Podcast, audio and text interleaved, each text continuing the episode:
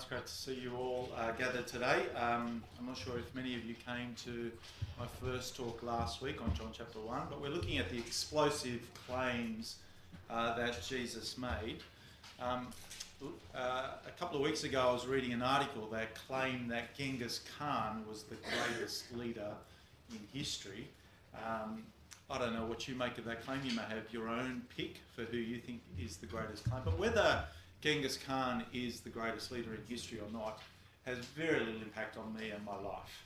But what I want to suggest is the claim that Jesus makes is massive, it's huge, explosive, and it even has impact on our lives uh, some 2,000 years later. So that's what we're going to be looking at. One of the claims that Jesus uh, tends to make is his claim to be uh, equal with God. Um, I'm often asked by my Muslim friends, where in the Bibles does Jesus ever say that I am God, worship me?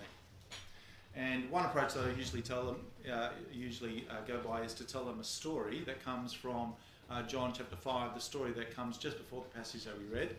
Um, so I'm going to tell you the story and then we'll go on to how I usually answer the question. Um, there was a, a, pool in Jerusalem called Bethsaida, which is surrounded by five colonnades, and there a whole bunch of invalids used to gather blind, the lame, those who couldn't hear, etc., etc.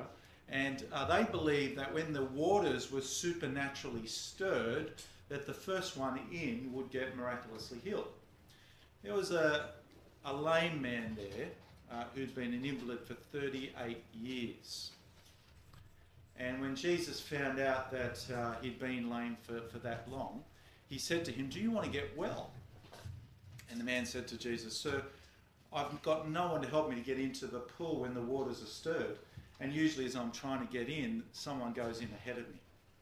And so Jesus says to the man, I tell you, get up, take up your mat, and walk. And the man immediately gets up, takes up his mat, and walks. Now, the day that he was doing this happened to be a Sabbath where it's not permitted for Jews to do any work on. And when the Jewish leaders saw that this man was carrying his mat and walking on the Sabbath, they said to him, Why are you doing what's unlawful for you to do on the Sabbath day? And he said, Well, the man who told me to get up and uh, also told me to get up and take up my mat. And they said to him, Well, who told you to do this? And he didn't know who Jesus was, and he couldn't point him out in the crowd because Jesus had slipped out into the crowd. Later on, Jesus found the man and said to him, See that you stop sinning, or something worse will happen to you. And so the man immediately went back to the Jewish leaders and told them that it was Jesus who was uh, doing these things. And because of this, because Jesus was telling people to break the Sabbath, and doing what was himself unlawful to do on the Sabbath, the, the Jewish leaders started to persecute him. And Jesus said to them in reply, Well, my Father is at work to this day, Sabbath day, and I too am working. And because of this, the Jewish leaders wanted all the more to kill him because not only was he doing work on the Sabbath, but he was even claiming equality with God by calling God his own Father. Now, I usually say to my Muslim friends, now Jesus responds to this accusation. Do you want to hear what Jesus said? Because in the Quran, every time Jesus is challenged about whether he's claiming equality with God, he denies it vehemently. And so they're usually interested, and I take them to the passage uh, that we just read out because it's very clear in this passage uh, that Jesus makes massive claims about himself that puts him on a par with God. And Christians know, my Muslim friends know that um, if these claims are true, well, then that is a game changer for everything for Islam, for us, for the whole world. Jesus makes massive claims about himself with equally massive implications for the likes of all of us, even down to today. And the Jewish leaders understood this because if these claims are not true, then they were perfectly justified in wanting to sentence him to death because in their own law, anyone who made such claims, uh, unfounded claims, uh, would be guilty of blasphemy, guilty of the death penalty. But if these ga- uh, claims are true, then they realise that it will be massively different for them as well. So, what I want to do today is uh, just quickly go through these explosive claims that Jesus makes about himself, and then I want to take us through the evidence that Jesus himself provides because extraordinary claims require extraordinary proof. And then finally, I want to see how we ought to respond in light of these claims. So, let's go. Firstly, what we uh, need to remember is that it's important to realize that Jesus is speaking to Jewish uh, thinkers who are very monotheistic in their thinking. That is, uh, they believe that there's only one true living God on a level all by himself, and everything else is a distant second, massively distant second. Uh, everything else is created, uh, not divine. Um, uh, uh, and what we're looking at is this is incredible because we're getting an insight, I think, into the very um, uh, life of God as we look at these claims that Jesus makes, not only about himself, but in particular about the relationship that he himself has with God, who he keeps on calling uh, his Father. Because it's like we're getting an invite, I think, into a lunch, uh, if you like, with the, the Holy Family, with, with God, the Trinity. And uh, we're getting an insight, a glimpse into what it's like for them um, as they live in their home together. Anyway, Jesus uh, repeatedly calls himself the Son and uh, God his Father. Um, so, what we're looking at is two clearly uh, distinct individuals. Uh, we've just got to keep on remembering equality doesn't mean sameness. Uh, God the Father and God the Son are different to one another, so that in verses 19 to 20, the Father, we're told clearly, leads and directs and shows the Son everything. Um, now, uh, my Muslim friend uh, likes to point out at this, uh, uh, uh, this part in verse 19 the Son can do nothing by himself. a similar thing is said in the Quran as well. He only does things by the permission of Allah. Um, but I say yes, but this is just indicating the difference there is in the Trinity. Just like human sons naturally defer to their fathers, I while my father was still alive, would regularly defer to him, even though um, uh, he regularly asked me my opinion on things. But such is the respect that a son normally affords the father, their own father, that they always respect them and uphold them and defer to them in most matters, uh, because um, just because uh, we're um, uh, we may have different abilities and um, I may have gotten a better mark than him. He never got past uh, primary school, actually, my father, but and I went to university and did multiple degrees. Um, I would always naturally defer to him because that's just the way it is. You know, he's older than me. He gave life to me. He changed my nappy for goodness sakes. Um, how, you know, why would I suddenly start to direct and control him? Um, uh, um, there is a father-son dynamic that exists in the Godhead.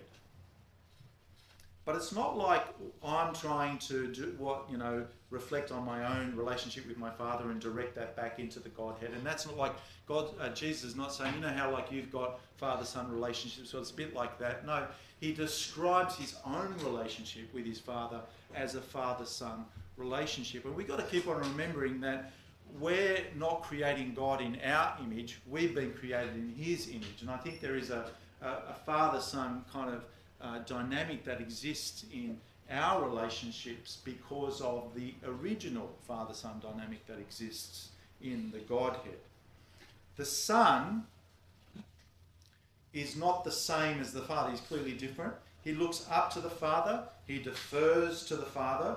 So, in what, uh, uh, um, so in what way can he claim equality with God if all of these things were true? Well, verse 19 um, not only does the Father show him all things, but he claims to have the same power and ability as the Father because he says, whatever the Father does, the Son also does. There's nothing that God can do that Jesus can't do. He is different, but he's no less than God in power and ability. They're equally God, but different from one another. Just like um, my father may be, uh, I may always defer to my father, but it doesn't mean that I'm any less human than my father. We've got different roles, clearly, but we're equally human. Um, we're never going to be the same in any way, but we're equally human in status. Um, and that's why we come up with the, the doctrine of the Trinity three distinct persons Father, Son, and Holy Spirit. By the way, uh, most of what we gain about our understanding of the dynamic and the relationship with the Holy Spirit, we derive from this unique insight we get into the Father Son relationship. Three distinct persons, but equally God. There is a hierarchy. Clearly, the Father, um, uh, then the Son, and then the Holy Spirit. But we say they're equally, um, equally God. Now, these statements um, that tend to trouble us in the West because we love everything to be the same and we love everything to be equal. Um, uh, they often do trouble us because they make us think that Jesus is less than God I actually um, think they're wonderful because they give us a real deep insight into the inner life of the Trinity. So then rather than let them trouble you, I want you to study them and delve into them in richer ways. Let them blow your mind on your understanding of what the Trinity really is on about. And don't just go with what you think, but go with what is there, what Jesus reveals. Uh, they help us to see the dynamic, loving relationship that really exists uh, within God. Verse 20 the Father loves the Son and shows him everything. There's nothing uh, that the Father um, uh, holds back from Jesus. And rather than let that trouble you, that, well, why is it that God needs to show? Realize the, the incredible dynamic that exists there in the loving relationship between them. Um, it's why the Son is perfectly happy to submit to his Father in everything and do his Father's will. That's what we discover time and time again in the scriptures uh, because there is perfect love. And then we discover that this perfect love kind of spills out from the Trinity to us. That's why Jesus came to earth. That's why God saves us in the end. And it works itself out that way. It's a beautiful insight, I think, into the heart of God that helps us understand a little bit more about how it is that God is love. And so I want to encourage you to look deeply, richly into this beautiful doctrine and pick up these claims that we discover in John's Gospel all the more. Anyway, secondly, Jesus claims in verse 21 that he is the giver of life. Now, last week, if you were here in John chapter 1, um, we saw that Jesus is presented as the Word of God, who is God, who was there from the beginning. And through the Word of God, everything in the universe came into existence so that our existence, our lives depended on Jesus. He is the light of life, and He is the one who gives us life from the very beginning. Um, but here, um, the claim that Jesus makes is more than just He is the one who creates all things, but this is looking towards the end of time. He is the one who raises the dead. Verse 25 The time is coming when the dead will hear the voice of the Son of God, and those who hear will live. And again, you see it in verses uh, 28 to 30 if you jump down a little bit further. Jesus' claim here is not that only that we owe our existence to Him, our very lives, but also the hope that we have beyond death. If we have any hope of eternal life, then it must lie with Him because He is the one who has the power to give that life. He is the one who gives that life, who raises the dead and gives eternal life. Thirdly, Jesus claims to be the judge of all. That is, the final arbiter who will decide who gets into heaven and who goes to hell. Uh, have a look at verse 22. All judgment has been given to Jesus. And this is huge because we're talking about the judgment throne of God. And Jesus saying, you know, guys, how you all believe, you Jews, will all believe that you'll be raised again and you'll have to stand before the judgment throne of God. Well, guess who's sitting on that judgment throne? It's me. I'm the one who will decide your fate. I'm the one who therefore you need to please and obey and follow. And I might point out that it's actually the Father who gives uh, the life giving role to the Son and the authority to Jesus. That's what Jesus himself says. Um, verse 27, notice the way that Jesus says it. Um, but what he's doing here is, um, you'll notice in verse 27 that he's also claiming another title for himself, which is the Son of Man. And this Son of Man was prophesied about in the Old Testament, specifically from Daniel chapter 7, because there in Daniel chapter 7, it's, it's told that the Son of Man is the one who will receive authority from God to rule forever. So he gets it from God the Father. And so, um, uh, very clearly in Daniel chapter 7, it's this human figure, if you like, uh, this Son of Man who's given this godlike status.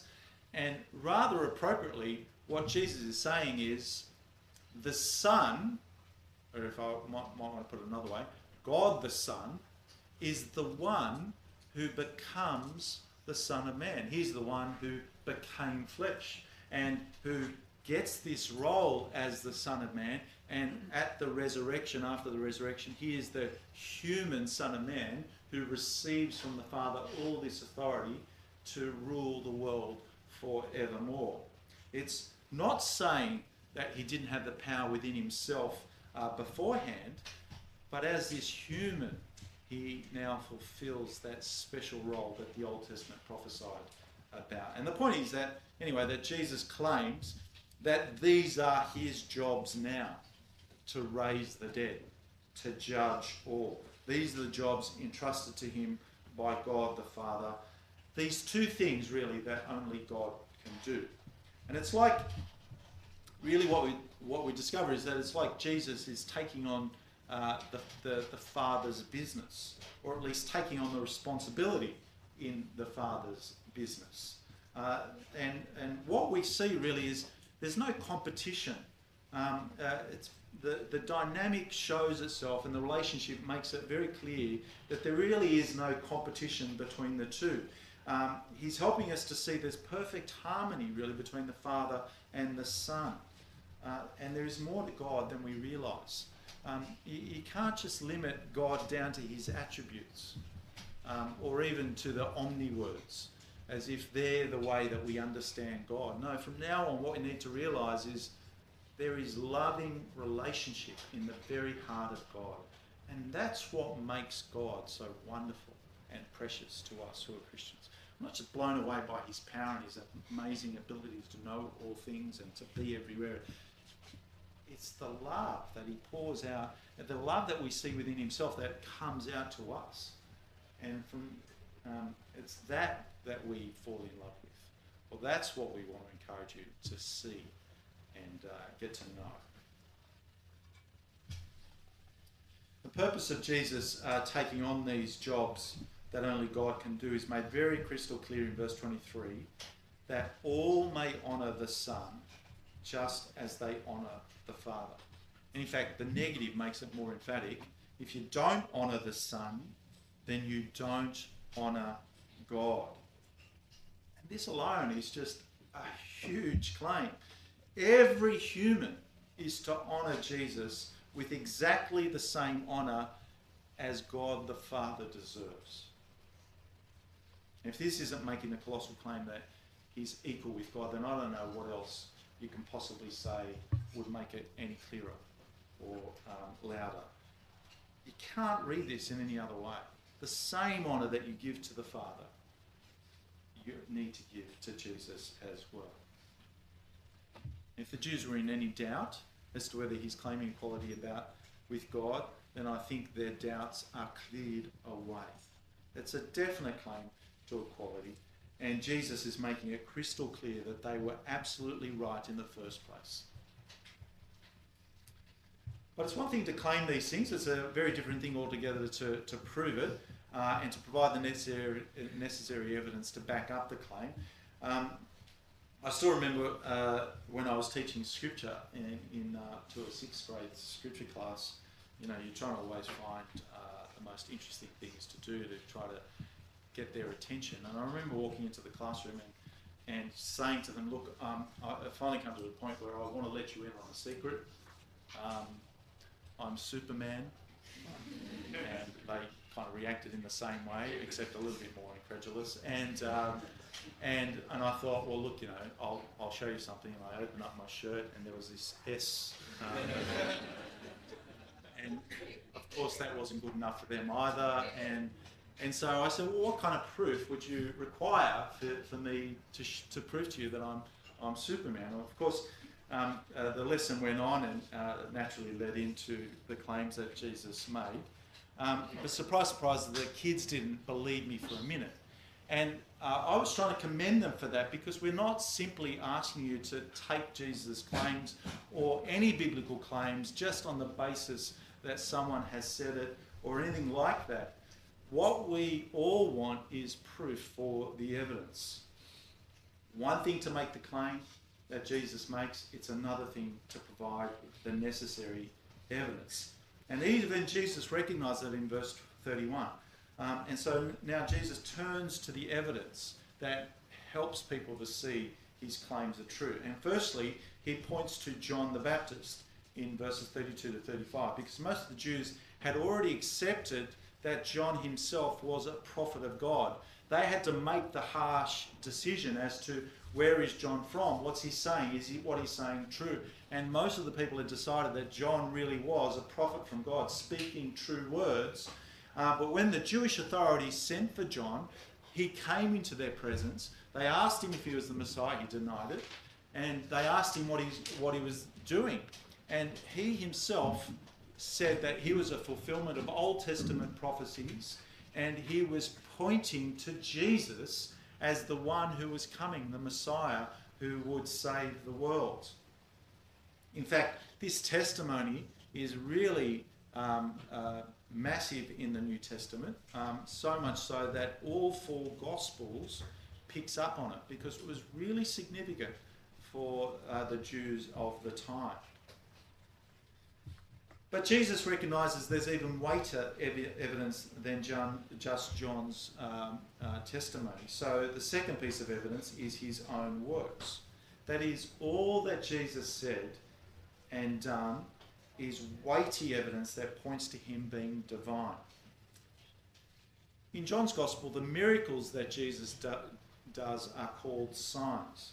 And interestingly, John only records seven uh, of these huge signs, whereas the other uh, Gospels, Matthew, Mark, and Luke, record lots and lots of other signs that Jesus uh, did. Um, in fact, uh, most people call the first part of John's Gospel, in John's chapters 1 to 12, the book of signs, because um, G- uh, John repeatedly mentions the signs that Jesus did and then goes into long dialogues that Jesus goes on to explain the signs or explain some of the implications of the signs that he did. Um, and the, the second half of the book, from uh, chapter 13 onwards, is called the Book of Glory because there Jesus seems to go on about the glory of God.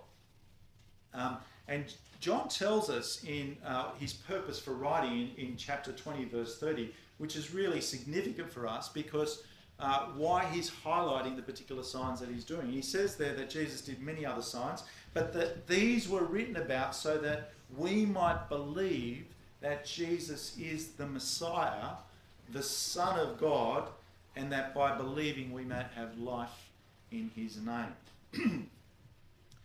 that is, John wants us to understand these miracles that he's writing about are signs. That's important for us to get. I, see, oh, I mean, I used to think, really, um, in my immaturity when I first became a Christian, that the, the signs that Jesus was doing were like party tricks. And lo and behold, when you see that the first sign is Jesus turning water into wine, you think, well, it, does seem like a bit of a party trick. Look at what I can do, and I'm just going to blow your mind with the kinds of power and abilities that I can do. And that's what, you know, uh, so if you can impress people, why not impress them? But that's not what Jesus is on about. Um, he's not just trying to draw attention to himself and his abilities. The miracles of Jesus are signs, that is, they point to something. That's what a sign does. You don't look at a stop sign and think, oh, that sign's impressive. No, you, you, you work out what the implication is, uh, what it's pointing to, and then you follow that rather than just read the sign out. Um, you're not just meant to be impressed by the sign, but what they're pointing to. That is, I mean, the, the signs of Jesus are impressive. But what is more impressive is to the bigger um, implications that they're pointing us to. There's a deliberateness to the signs, in other words. They're not just random miracles showcasing the power of Jesus. They point to who Jesus is, what he was on about.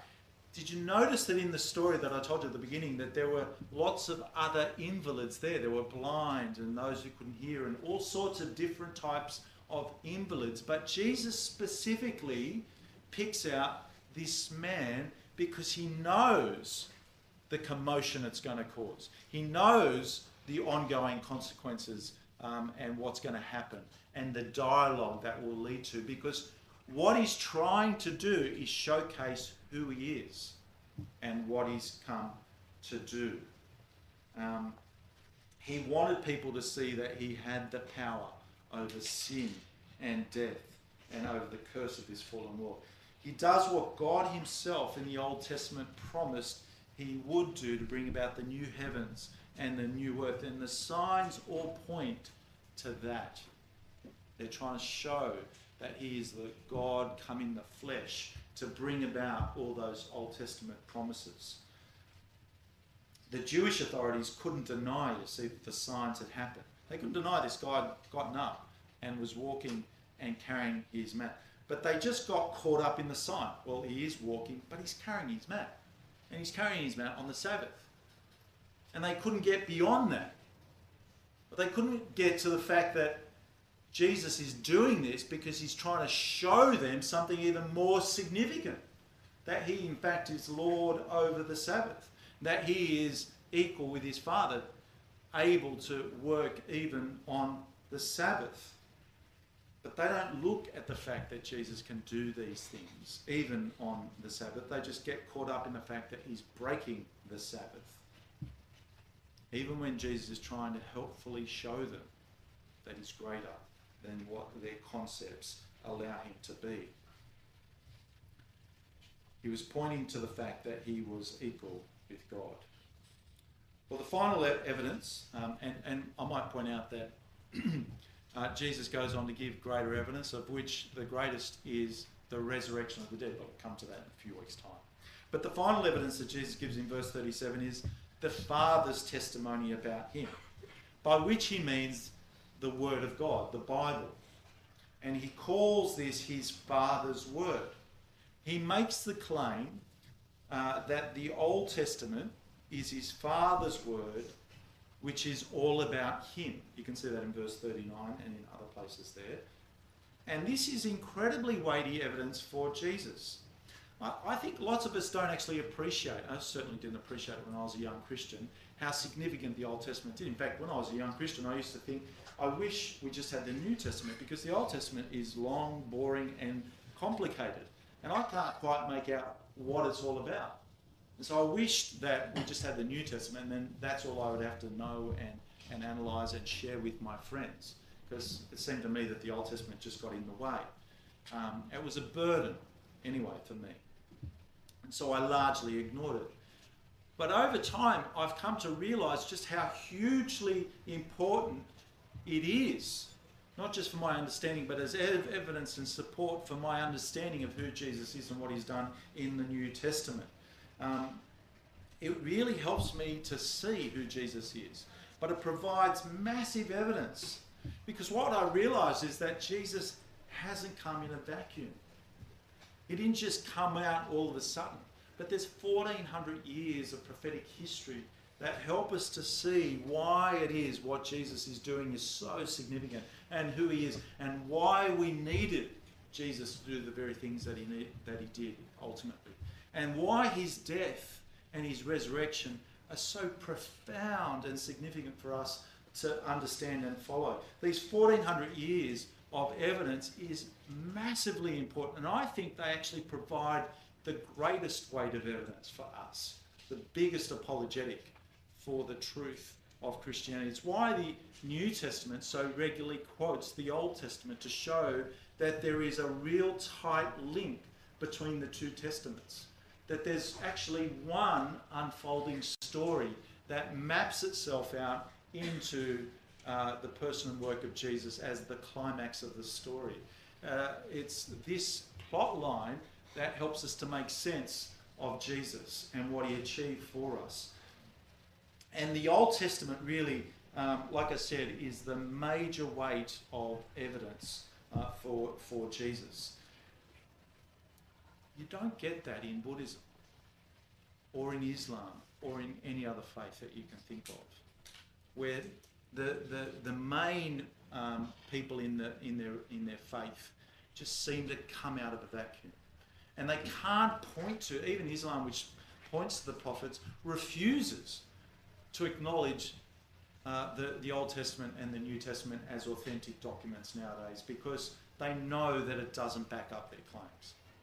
It, they can't actually bear the weight to it. But we as Christians continue to print and encourage you to study the Old Testament because it massively shows the deep connection there is between the two. It is a major apologetic. And over the years, I've come to realise just how significant it is, and in particular, my work with uh, reaching out to, to cousins on the campus. Uh, that's what I really uh, uh lean heavily upon. So we have seen, I think, these massive, colossal claims that Jesus makes, and we've pre- been presented with the evidence for that. How do we respond? Well, if you're like the Jews and you don't believe it because you continue to be a skeptic, then Jesus must be a blasphemer. They rightly put him to death. The cross of Jesus is not a tragedy, but actually a triumph for truth, and therefore it should be ignored. And more importantly, you should speak against it because there's millions of people around the world who have followed it as the truth. But what I want to suggest, is you just can't simply uh, claim uh, that Jesus is a good person or that uh, it doesn't really matter or he's uh, largely to be ignored. Uh, as C.S. Lewis once put it, he's either a liar, and what he said was deliberately deceptive and untrue and has deceived millions of people, even people who are willing to die for this lie, or he was a lunatic. He, he really did think he was God, but he was clearly deluded. But the problem with that is the evidence just doesn't point in that direction at all. I don't think you can conclude that whatsoever. Or you have to conclude ultimately that he was who he claimed to be the Lord, the Son of God, equal with the Father, the life giving Son of God who will judge the world, who will raise the dead and give eternal life to those who believe in him. And if you conclude on the weight of the evidence that Jesus is Lord, then it's only fitting that you honour the Son as you would honour God, the Father. That you worship Him with your whole life, because that is what He rightly deserves. And secondly, you should believe in His promise, which He gives in verse 24. Very truly, I tell you, whoever hears my word and believes Him who sent me has eternal life and will not be judged, but has crossed over from death to life. You should believe in Him as the one who has the power to raise you on the last day, as the one who has the power to give you eternal life and live forever.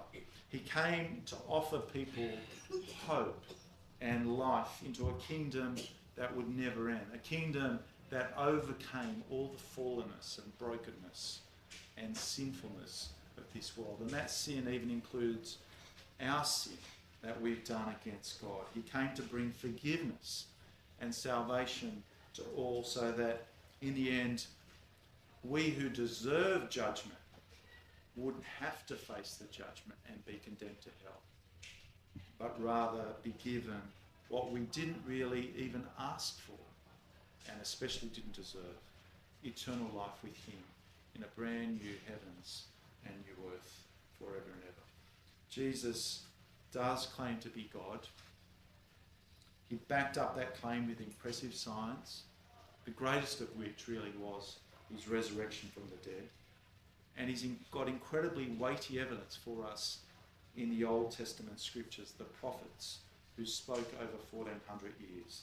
We've got good reason to believe in him with massive benefits for us. Colossal, explosive claims of Jesus with colossal, explosive implications for those who accept them. Let's pray. Our Father in heaven, uh, we thank you for this incredible insight that we get from Jesus into the very heart and life of the Trinity. And we thank you that we see in you, Father, Son, and Holy Spirit, this amazing love, this desire to see love being poured out. And we thank you that it is poured out to us and includes us. Thank you for all that Jesus said, all that he did, especially for his death and resurrection, which massively benefits us. We pray that all of us would see Jesus for who he truly is and give him the honour that he deserves and believe in the promises that he makes to us, that we all may gain life and cross over from death to life. And we pray this in his name. Thanks for listening to today's talk. The Evangelical Union, or EU, is a student club on campus at Sydney University that seeks to proclaim Jesus Christ as Lord. To join us or to find out more, please visit sydneyunieu.org.